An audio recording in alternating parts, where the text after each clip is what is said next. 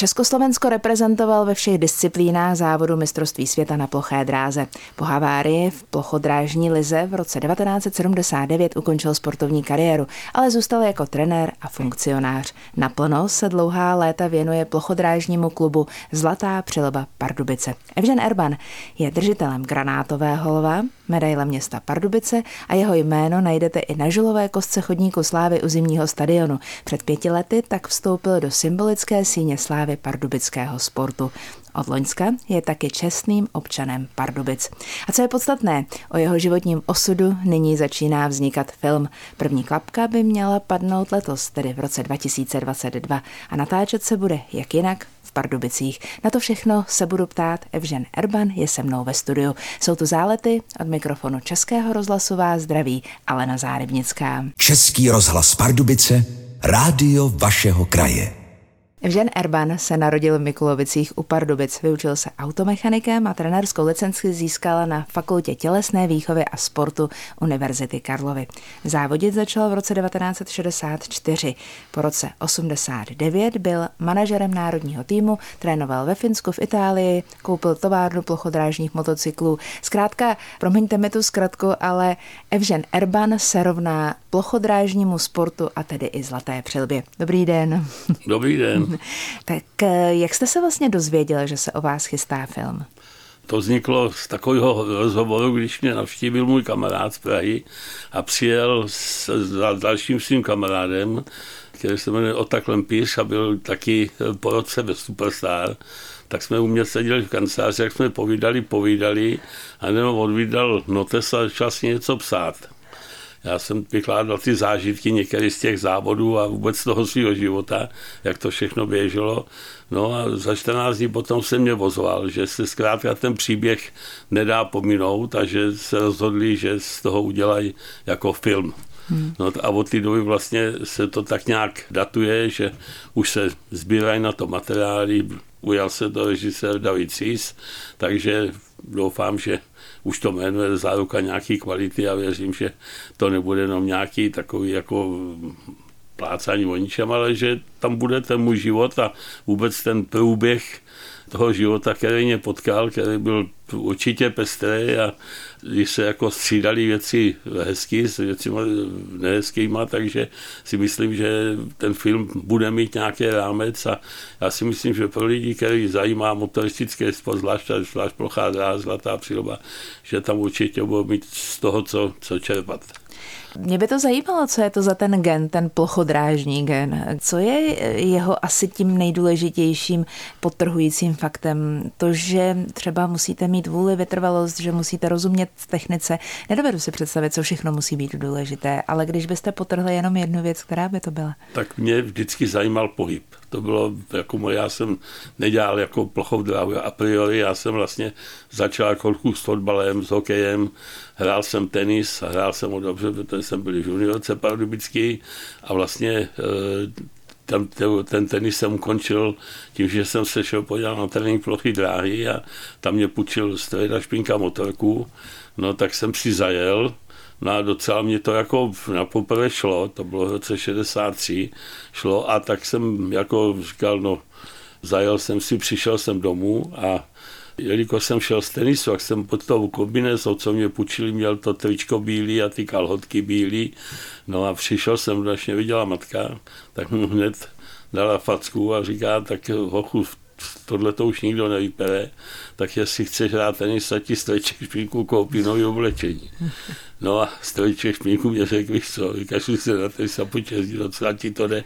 No, ale mě jako zajímaly motory už od malička, já jsem už jako kluk na kole Pionýr, který tenkrát bylo jako, že pro ty děti jsem jezdil ke Strejdovi do dílny čistit motocykly, čistit jejich, jejich kombinézy, nebo to ještě byly zvlášť kaloty, zvlášť bundy, bylo to těžké jako hrom, ale mě to hrozně bavilo a jako, tak jsem čuchnuli k tomu, že tam měl takový starý motor rozdaný, já jsem si dal takový ten, že já ho dám dohromady. Sice se mi to nakonec nepodařilo, protože nebyly na to díly, ale dá se, že jsem ho tak nějak postavil, aby vypadal, jak, jak jako vypadal. No a, a to byla taková moje hrozná, hrozná jako zábava. Bývalý plochodrážný závodník, dlouholetý ředitel Zlaté přilby, Evžen Erban, posloucháte zálety. Možná ještě jedna věc, která mě zajímá. Začetla jsem se v části rozhovoru s vámi i na téma Velká Pardubická, však i koně byly vaší velkou láskou. No já jsem taky na koni závodil. Já jsem vlastně byl druhý mistrovství republiky ve všetřené způsobilosti jako dorostenec a můj vlastně první jsem byl vyhrál Velkou Pardubickou. Protože jelikož děda měl hospodářství, tak já jsem k tomu měl blízko, tak jsem chodil se dívat na terénky Velký Pardubický a pak jsem jezdil, tady byla jízdárna, tak tam jsem jezdil, no a mě to docela šlo, tak mi bavilo mě to, ale koně jsem měl rád, já je mám rád do dneška, jako nevynechám jediný rozdíl, když jsem pardubicí, protože opravdu to je krásný zvíře. Mm-hmm. A jak je, opravdu jsem zalitý motorista, ale nejkrásnější pohled na svět ze hřbetu krásného koně. Ty koně jsou krásní zvířata. Takže někdy stačí jako... jeden kuň pod kapotou a je člověk absolutně spokojený. Určitě, určitě. Prý jste se nebál smyku. Je to základ? Nebát se toho smyku je, je podle vás důležité? No je to tak základ? to je určitě základ plochy dráhy. Protože jak jsem smyku vyhejbali třeba na silničních závodech, tak tady ho musíte vyvolat. A ono se každému zdá, že ta motorka jako to kolo zadní, že opisuje a to, ale ono to je, ono to je jako praxi úplně jinak. Vy vlastně to řídíte, jedete po dráze, jenom to zadní kolo kontrolujete plynem, aby vás nepředbíhalo ještě, ale, ale ten smích je důležitý. Já jsem asi proto začal jezdit plochou, že mě ten smích šel na poprvé. Mm-hmm. Mm-hmm. Což jako, když jsem pak trénoval i ty mladí kluky všichni, tak kolikrát byl problém zlomit to jeho sebevědomí, aby, aby jako překonal strach a, a pustil to do toho smíku, pak už je to hračka ale ta, ten první moment to je to nejhorší pro plošináře, co může být. Psal se rok 1964, když jste začal závodit. Řekněte mi, jak se za tu dobu změnila plochá dráha. Já jsem někde četla, že až zas tak moc se nezrychlilo. Ono to máte velikánskou pravdu, že se nezrychlila. Ona se, ona se jako uh, udělala jako kontaktnější. Dřív se dá říct, že i ty motorky byly slabší, to ovládání bylo jednodušší, i když dráhy dneska jsou od, úplně odlišné od těch našich. My jsme to uměli jezdit, jak se říká, na hlíně, na voranici, když to dneska, kdybyste to těm klukům dala, tak je to jejich konec. Ale to zase jsme byli všestranější, ale dneska je to opravdu tvrdý, kontaktní, jdou do sebe kluci loktama, když my jsme taky dělali, ale, ale nebylo to tak časté jako dneska. Dneska je to opravdu pak vlastně my jsme to jezdili za 20 korun, dneska to jezdili v té komerci za hrozný peníze. Vy jste jako kluk, když vám bylo 19, byl při nehodě, kdy odešel Josef Slunéčko. A jako kluk jste to tehdy bral jinak? Je souvislost tu rizikovost, která Ale, tam bez pochyby je.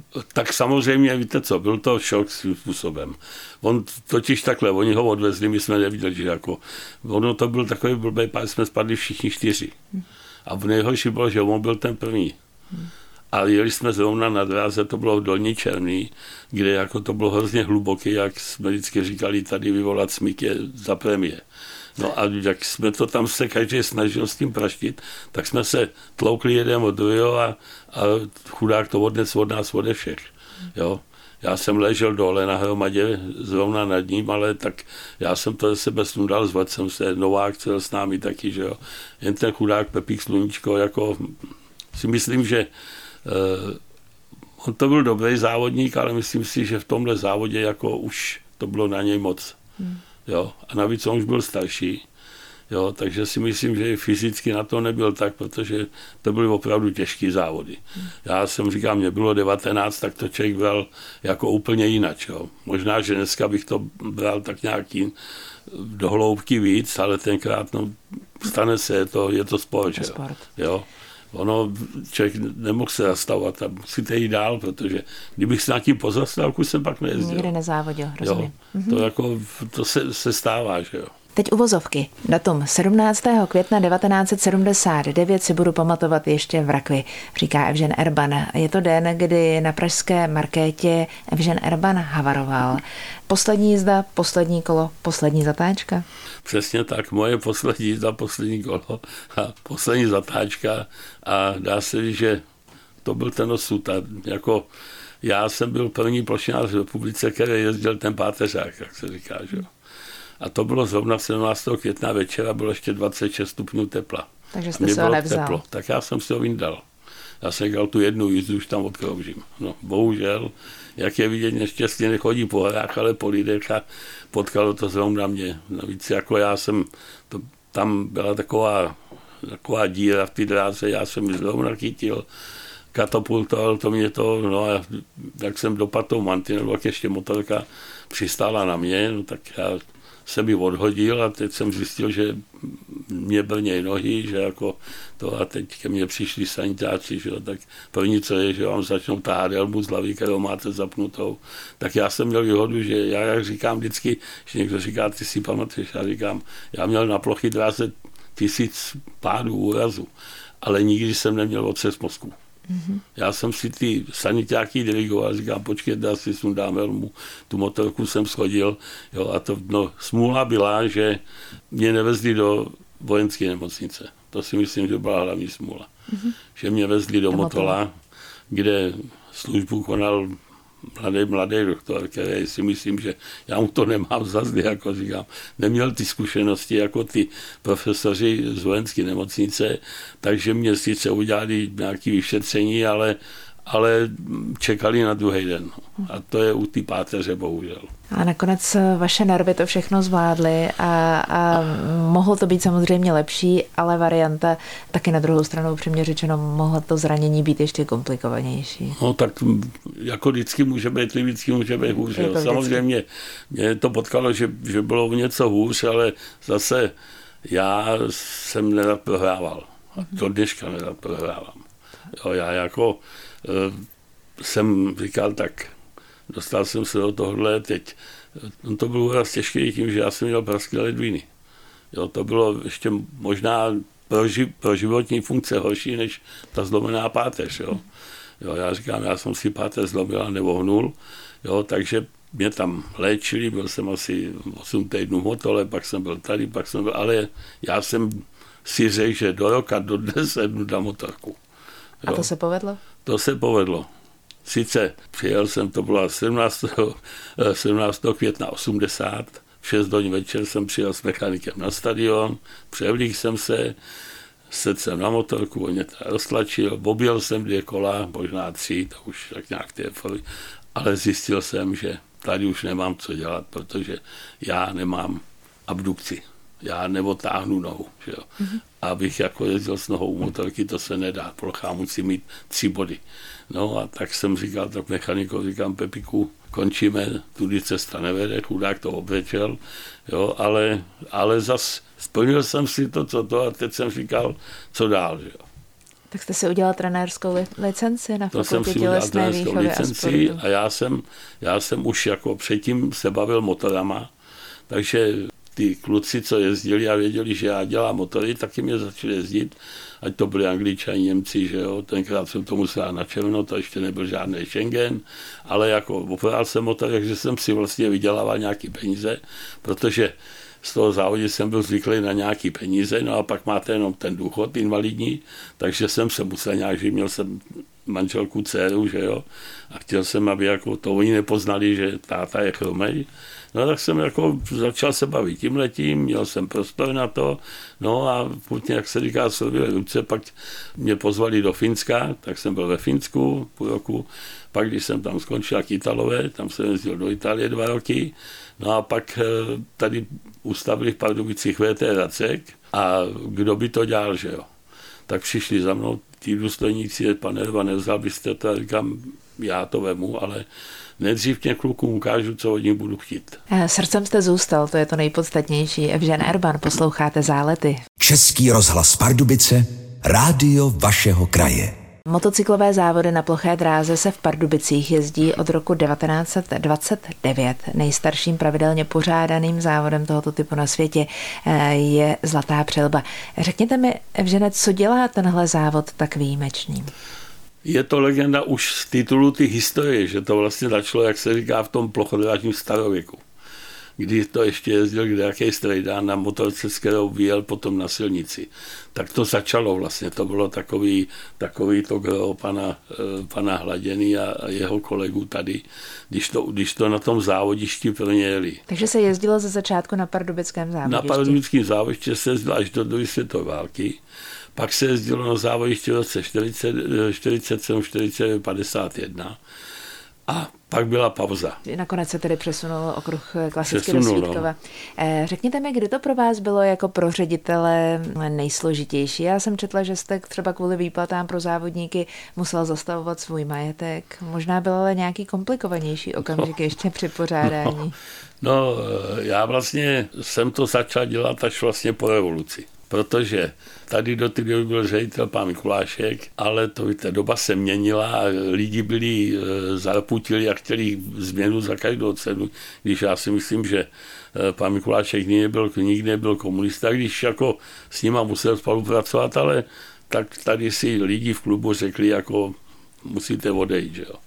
Bohužel ta volba, jako kdo padla na mě, protože já už jsem předtím se snažil schánět závodníky, protože jsem uměl jazyky, takže měl jsem známý, že jo, tak, tak jsem je sehnal za podstatně méně, než by je sehnali jako jiný. No a takže to spadlo na mě. A tady byl kdysi maršál pan Živný, který s tím motýlkem červeným tam stál a tady trdikoval, byl oblíbený, tak ten byl člen výboru a seděl takhle ode mě na konci stolu a a povídá mě, tak skončil Mikulášek a zlatá přilba je hajzlu. A já jsem tak jako neuvážně řekl, tak jsem mu říkal, střihom. Říkám, střihovne, tak si ji pamatuju, dokud tady budu já, tak ta přilba bude. A byla. A přilba zatím. A pak je to, že byly těžké doby.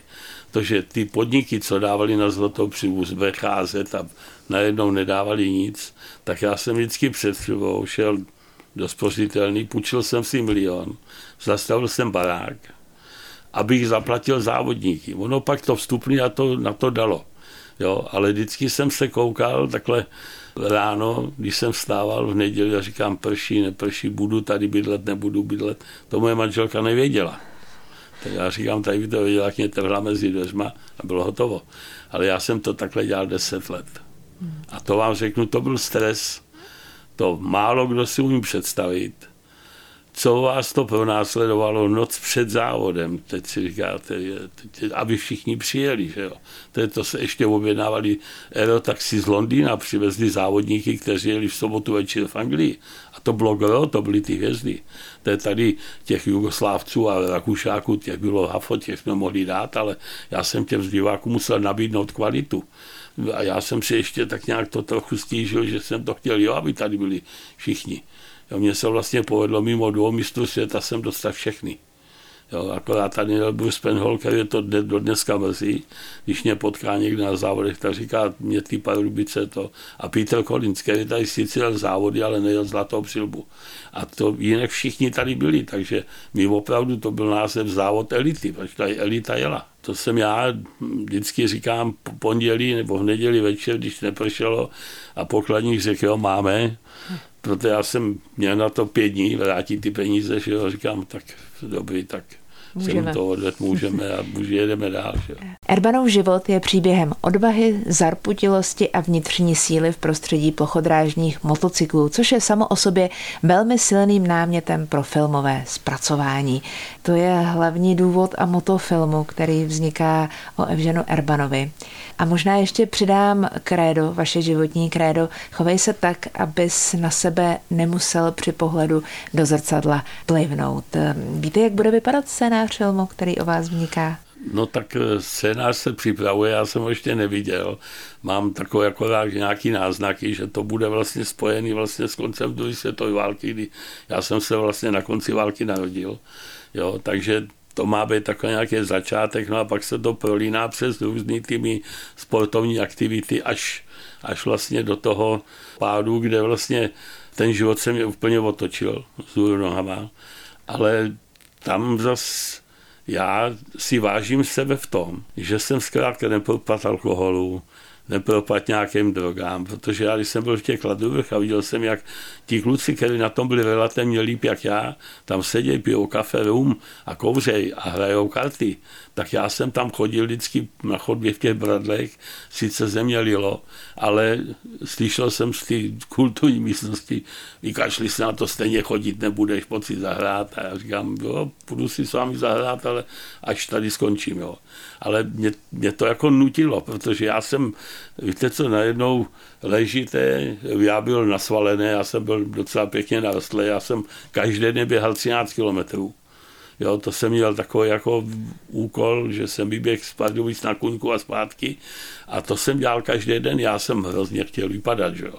Já jsem se rád strojil, jo, protože eh, moje eh, první žena, ta se zabývala modou, no a eh, druhá teda taky, takže já jsem rád chodil na čančanej, no a teď chcete vypadat, a když vidíte, že na vozejku, že jo, no tak co, to si může, to si ani sako. A to já jsem jako rád jsem jako se tak nějak předváděl. No Proto a... ve vás byla i ta vnitřní síla se vším tím bojovat a vlastně podstoupit všechny ty trable, které vlastně souvisely s tím, abyste eh, se dostal do formy, ve které jste teď.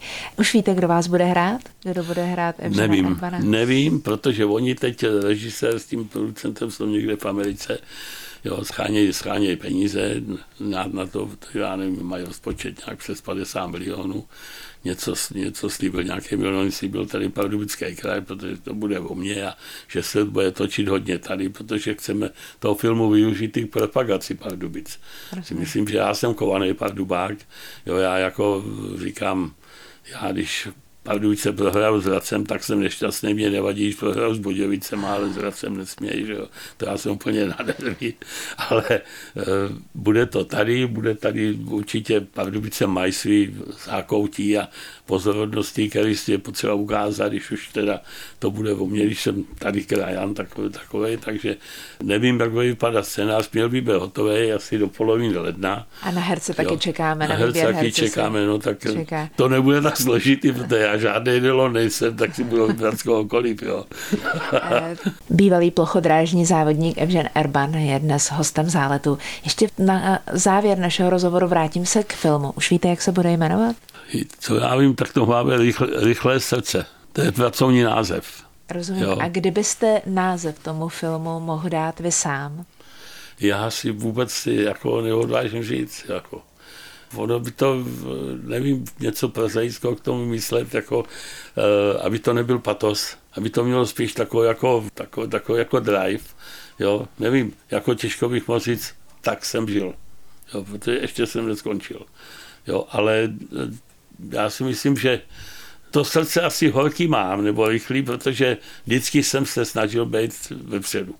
Ale jak to vyzní, potom to já nevím. Oni totiž to chtějí eh, navlíknout nějak, co já jsem slyšel, jak byl ten film Rivalové, eh, Lauda Hunt, tak něco podobného jako. Jako, že eh, nebude můj rival Hunt, nebo jako nebude Lauda, ale, ale můj rival bude ten můj život. Mm-hmm. Něco takového by to asi mělo tak nějak vyznít. Nevím, myslím si, že jako to takhle asi směřujou. Tak se necháme překvapit, ale hlavně máme se na co těšit. Na závěr tradiční štafeta otázek. Minule tu se mnou byl Tomáš Enge a tady je jeho otázka. Já jsem vlastně sněl krátký rozhovor a dokonce jsem si přečetl, že před deseti lety eh, říkal, že by už eh, organizaci Zlatý přelby předal někomu dalšímu. A po deseti letech vlastně pořád asi eh, nenašel toho správného člověka. A teď je otázka, jestli nenašel správného člověka, nebo je to opravdu z lásky k té plochý dráze a k Zlaté přelbě a opravdu u toho musí pořád ještě být. Takže, takže já doufám, že se uvidíme, že mi tu otázku zodpoví buď při Zlatý přelbě, anebo právě u vás v rádiu. Tak taková odpověď je asi svým způsobem eh, jednoduchá, protože on se do toho nikdo nežene. Já tady nechci jako strašit věkem ty zlaté přilby, ale, ale mám takovou zodpovědnost, že chci, aby ta zlatá přilba, kterou jsme si nějak vypiplali, aby vypadala, aby měla úroveň, aby, aby jsme se za ní nemuseli stydět a Uvidíme, jestli se někdo chytí. E, myslel jsem, že by to mohl dělat mladý Aleš Dvimlu, ale ten podniká, že jo, tak na to nemá čas a ono od té práce na 24 hodin to není jako vypnout, zapnout. Jo. To musíte pořád, já 14 eh, dní před to už nespím, protože to už dotahuji, to všechno to, ale teď máte schánět sponzory, že jo. teď různé věci vylepšovat na stadionu. Jo. Ještě, že tam mám Petra Moravce, který je výborný jako administrátor a to, že to dělá vlastně za mě. To já nejsem přítel počítačů. Jo rád mu rád se, rád se s ním bavím, rád se s ním směju a to je takový můj takový gro, mého života. Proto e, rád bych, aby přišel někdo nový, samozřejmě, že mu to pak milé rád předám, ale chci, aby to byla garance toho, že to bude minimálně jako za mě což není vůbec jednoduché splnit, upřímně řečeno, tomu naprosto rozumím. Příští týden to se mnou bude předseda Asociace nanotechnologického průmyslu České republiky, pan Jiří Kůz. Tak na co byste se rád zeptal? No tak víte co, nanotechnologie jsou fenomén moderní doby. Jo, já jsem dokonce spolupracoval s jedním člověkem, který vymýšlel uh, různý ty uh, zlepšováky, co se týče airbagů z, z těch uh, nanofólí a tohle to byl jsem dokonce ve firmě v Polsku, která to vyrábí, ale já bych jenom se chtěl pana inženýra zeptat, kam si myslíš, to až povede? To mně připadá, že svět kráčí do nekonečna to je takových technologií, že hodně lidí si s tím nebude vědět rady. Jestli, jestli to má vůbec nějaký strop. Rozumím a ráda budu tlumočit už příští týden tady v záletech. Mimochodem, vy jste zmínil Aleše Dremla, byl taky mým hostem, takže pokud vás, naši milí posluchači, třeba tohle téma zajímá, bez pochyby ho můžete v rozhlasovém archivu najít. Stejně tak tam bude uložen i můj dnešní rozhovor s Evženem Erbanem. Já moc děkuji za inspiraci, za pevnou vůli, kterou jste dokázal v životě prokázat v okamžicích, kdy se s vámi okolnosti jak se. Budíš to to inspirací pro každého, kdo má v životě nějaký trouble, eh, že ta zarputilost, ta vaše touha a ta sveřepost, se kterou jste vždycky dokázal obrátit tu špatnou kartu v kartu nejlepší, je inspirací pro každého, koho něco trápí. Tak děkuji moc za rozhovor v záletech. Já taky děkuji a zdravím všechny posluchače Rádia Českého rozhlasu. Děkujeme moc krát za to, že nás posloucháte a krásnou neděli přejeme vám všem. Tento pořad si můžete znovu poslechnout v našem audioarchivu na webu pardubice.rozhlas.cz.